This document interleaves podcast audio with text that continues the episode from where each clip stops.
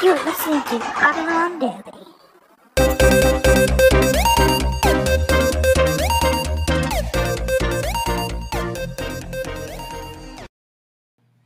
Hello, everyone, and welcome back to another episode of HODL on Daily. Looks like we have got ourselves a new season, season two, and episode one of that season. And we're also in the year 2020. So we're done with our tweens, and now we are in our 20s for the next 10 years.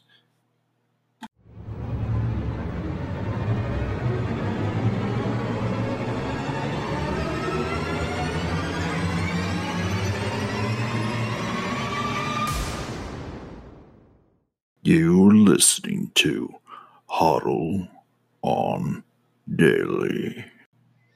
So, welcome back to all of my listeners that had a little bit of time, little break. We got into a new year, and hopefully, the new year sees all of you in a safe and healthy place.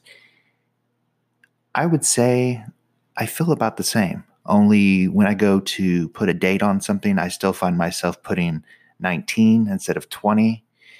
I heard the other day someone said, um, now, of course, we're in the computer age, but if you go to write a check, which I don't know if anybody actually does that anymore, or if you go to sign a contract outside of a computer, make sure that you put the date as a two digit month, two digit day, and a four digit year. So I know we're used to putting 19. Don't just put 20, put 2020. I suppose some people, some individuals would want to take advantage of the fact that you're just putting 20 and then they could put in whatever date behind that they want to, um, especially when you're looking at contracts. So a little word to uh, some to think about. Uh, like I said, I'm still on the 19. So the time that I actually get up to putting 20 on everything, then I'll have to train myself to think that way too. So just a little FYI. Our first story comes from dailyhodl.com. The Daily Hodl, of course, that's no relation to myself or this show. It's a website online. Coinbase CEO says 100 million newbies will interact with cryptocurrency in wave of adoption. The next wave of cryptocurrency adopters won't care about the asset class, argues Coinbase CEO Brian Armstrong. They'll arrive because of new innovations from startup companies creating interesting applications. When developers design these platforms and services for crypto only, people will opt in. As a key driver of adoption, new crypto startups are poised to set off a decade where entrepreneurs use crypto to raise money on a global scale while issuing tokens to early adopters of new products, ramping to build global marketplaces that outperform the pace of traditional startups. Rapid growth will create a snowball effect, enticing bigger and bigger players. So, to take away from what he is, well, from what the author is saying and from what that CEO is saying, that it's true that, and this is really kind of one of the next stages of growth for crypto, is going to be that um, that technology, as I've said before, not just that um, use of token, but the use of that technology is going to be putting it into the hands of the user and making the user aware of it. And so, what better way than to add it to the technology that's already out there? Whether it be rewards, whether it be sign up bonuses, or even just as a form of payment. Um, it will be the next big wave, just like we started to see in 2019, where the um, the big players in crypto were able to uh, start holding your crypto, and they wanted to pay you um, basically interest for your crypto. And so this will be the next big thing is when all these other companies and the new companies start realizing that we can get everybody interested in it, not by being the quote, um, first people in the classroom, but you know, the, the rest of the class that comes in, well, we got to get them interested some way. So what we're going to do is we're going to entice them like we entice them with everything else, and we're going to commercialize it. Probably is what we're looking at. Um, so look forward to that over the next 10 years. I think it'll be here before that, although I do not see a country as the United States or a world completely engaged in crypto or in that technology within 10 years, but I do see it in our everyday, um, uh, definitely uh, within the 10 year time frame. All right, our second story comes from cryptopotato.com, having to do with a real world case for adoption. And basically, one of the real reasons why Bitcoin itself was started was for not the rich to get richer or for businesses to find ways to receive payments, but for individuals that um, are in countries or in places that are not able to be banked.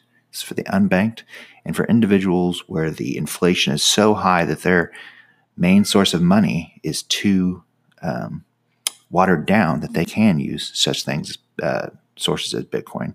That's what this story kind of leads us to. Story from CryptoPotato.com Burger King, Petro, and Rising Bitcoin volume. Venezuela might be the leading country in terms of crypto adoption. While most of the world countries and entities are making slight attempts to enlarge their cryptocurrency adoption, Venezuela might be way ahead. Judging by the past year, the dictatorship country has been quite favorable towards Bitcoin and other digital assets, with increased trading volume and its own cryptocurrency to be used in oil trades. Most recently, the Burger King food chain will allow clients to make purchases with several different cryptos, including Bitcoin, thanks to a partnership with Crypto Buyer. The popular cryptocurrency gateway, Crypto Buyer, recently announced on a new partnership with Burger King Venezuela Effective immediately, customers can use some of the most popular cryptocurrencies such as Bitcoin, Litecoin, Ethereum, Binance Coin, Dash, and Tether to make purchases in one location in the capital, Caracas. Dash goes even further, announcing that there will be 40 Burger King locations throughout the whole country that will provide the same payment options. Crypto Buyer's CEO also appeared inspired by Venezuela's growth and adopting cryptocurrencies as a primary method of payment. So he's basically saying, hey, it's ahead of the curve. Yeah, no kidding. Well, when your um, main currency that's being used in that country is like over a million percent, no kidding, uh, inflation, you basically have to start using everything else that you can. And since there's no dollar use down there, you really have to pick up whatever's available. So, yeah, places like Venezuela, I'm sure will take the lead. I'm who knows how long it'll take for a country like Argentina. Um, of course, China is coming out with their version of of a crypto centralized uh, currency sometime this year. Supposedly, they're working on it. They're going to filter it supposedly down through their um, retailers or the uh, big companies. And um, so we'll see how that goes with them as well, because they're basically going to push their citizens to to use that in the end as well. I think that probably one thing that that story um, does leave out, it talks about um, other countries in the world um, starting adoption. I would also add to that um, accumulation. Um, a lot of the countries and big companies in the world are still accumulating. So after they are done at that point in time, um, then I think we're going to see a lot more adoption pushed. The country uh, in the story uh, is is pushing so much for different cryptos because of the um, in Venezuela.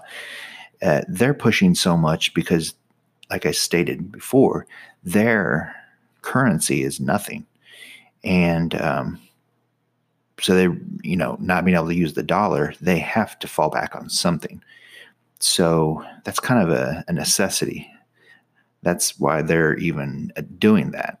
But I think you'll see as um, two different factors come along. As soon as more is accumulated, then adoption will fall in place with a lot of the other countries in the world.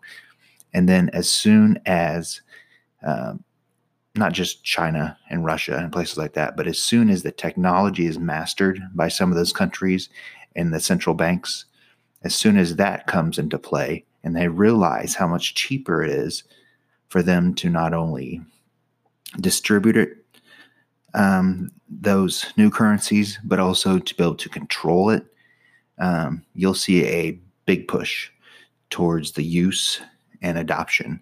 And that basically also ties in then to the first story that um, we discussed, which is the fact that they're seeing within 10 years, well, of course, is going to be a pretty decent amount of adoption because they're not going to push it on you. They're going to entice you with it. So that technology will be used um, multiple ways in order to get into your life, which isn't a bad thing. It's just be honest about it, come out and let people know that this is a good thing. This is something that we could move towards and, you know, be upfront about it. All right, that's going to be all for this episode. And I thank you. I thank you very much for your time because you are giving me something that is irreplaceable when you listen to my podcast. And I am very grateful. I'm thankful for that. If you ever want to follow me outside of this podcast, you can follow me on Twitter, Pinterest. You know, it's out there, it's available. If not, and Twitter, I'm most active on Twitter. By the way, I push a lot of the other stories that I see. I'll I'll tweet those out. Sometimes I'll put my put my my version of it out there with, with a couple words, but not usually like I do on the podcast. But I appreciate you. I'm grateful that you're here with me in this new year. And I hope that 2020 is an awesome year for you and the ones that are in your life and your loved ones. And I'll talk to you soon.